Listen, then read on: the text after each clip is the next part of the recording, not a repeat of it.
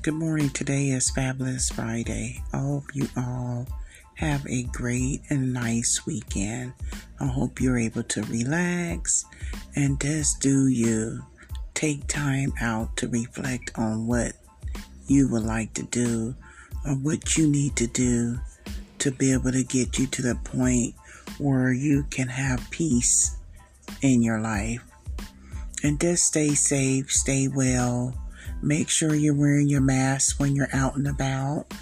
And just make, be mindful of things when you're at the grocery stores or necessary places to be able to pick up some few items that you may need. Just take in consideration that the person a few hours over from you or a few steps behind you may need the same type of items.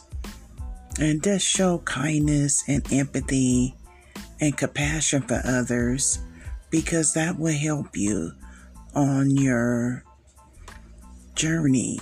You know, it's not easy, but just take your time and don't let no one rush you or tell you you need to be at this point or you need to be doing this or you should have been doing that. No, this is your journey. You're in control of it. So you have to do what's best for you and just staying safe and staying healthy. That's very important. If you like to journal, I would suggest you get a journal book where you can write down your feelings or thoughts of what type of day you might be having or week.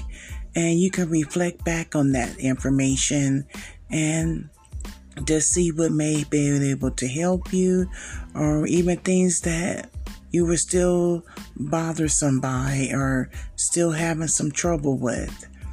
And you never know who may need that information on what I mean by guidance or just the resources, you know, just lending out a helping hand when you're able to. And when you feel like you're at that point where you can go ahead and do that. Um, there's a lot of programs and different things that are available that many people may not know about. And it might not be you that's walking in these shoes of dealing with the loss or grieving, but it may be a family member, a friend, a neighbor. So just reach out and just offer, you know, and just let them know that you're there. Sometimes people just need to know that they have someone in their corner that they can count on, that they can trust, that they can believe in, and confidence.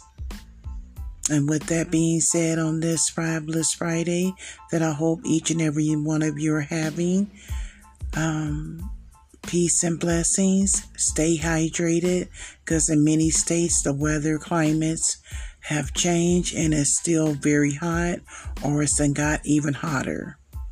Okay, I thank you all and I look forward to speaking with you all again. Have a great weekend.